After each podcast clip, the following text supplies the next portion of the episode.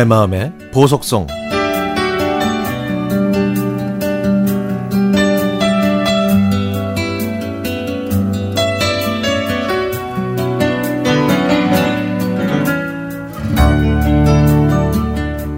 아들이 초등학교를 졸업할 때 학교에서 저축한 돈을 찾으러 은행에 갔습니다. 아들의 대학 입학금 하려고 모은 덕분에 돈이 제법 모였죠. 현금으로 찾아서 다음날 정기 적금을 들려고 했는데 아 글쎄 그 돈이 안 보이는 겁니다. 그런데 밖에 나갔던 아들의 손에 비싼 가방이 들려져 있길래 그때부터 저는 아들을 의심했습니다. 그래서 며칠 동안 아들을 유심히 살펴봤는데 씀씀이가 예사롭지 않았고 몰래 어디론가 전화를 하면서 제 눈을 피하더군요. 그때 저는 아들이 그 돈을 가져갔다고 확신했고 며칠을 고민하다가 아들의 두 팔을 끼고 정색하면서 말을 꺼냈습니다. 너지? 너지? 솔직히 얘기하면 용서할 테니까 말해봐. 어? 했더니 아들은 아무것도 모른다는 얼굴로 시치미를 떼더군요.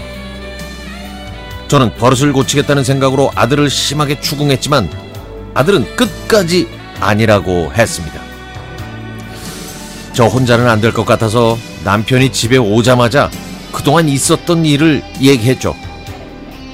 제 말을 들은 남편은 처음으로 회초리가 부러질 때까지 아들을 때렸지만 아들은 울기만 할 뿐 자기는 절대 아니라고 잡아댔습니다. 결국 남편과 저는 아들이 스스로 잘못했다고 말할 때까지 기다리기도 기다리기로 했죠.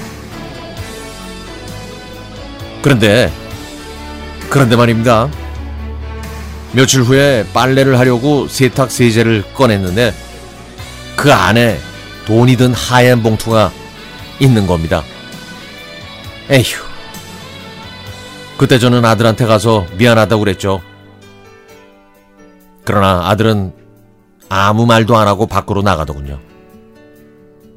이 일이 아들과 저의 사이를 몇 년 동안 갈라놓을 줄은 저는 몰랐습니다.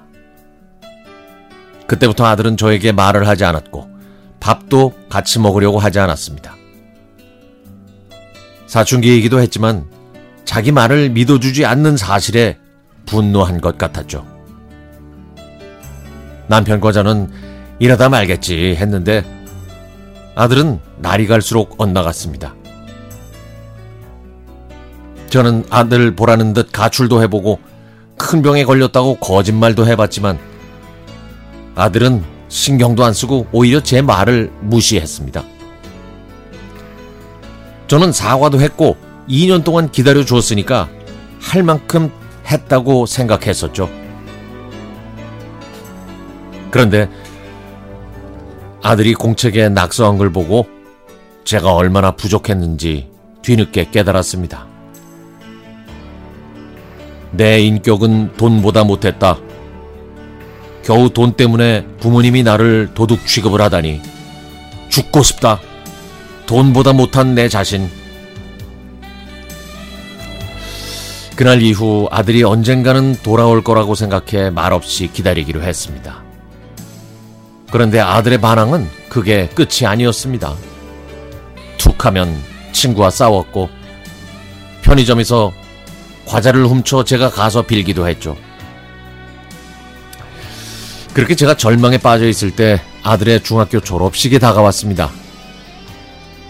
제가 가는 걸 싫어할 텐데 가야 하나 말아야 하나 방설이고 있는데 졸업식 전날 아들이 3년 만에 저한테 문자를 보냈습니다.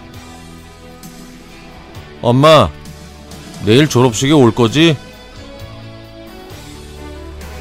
졸업식 날 아들은 학교에 가기 전에 식탁에 작은 상자를 하나 놓고 갔습니다.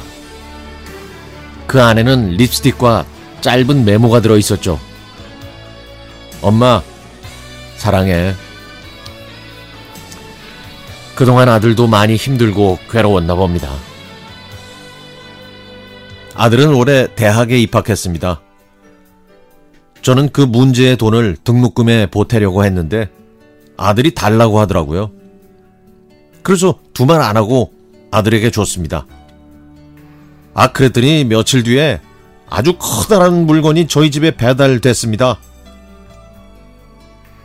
냉장고였습니다. 저희 냉장고가 오랫동안 제 기능을 못하는 걸 안 아들이 그 돈으로 냉장고를 선물한 겁니다.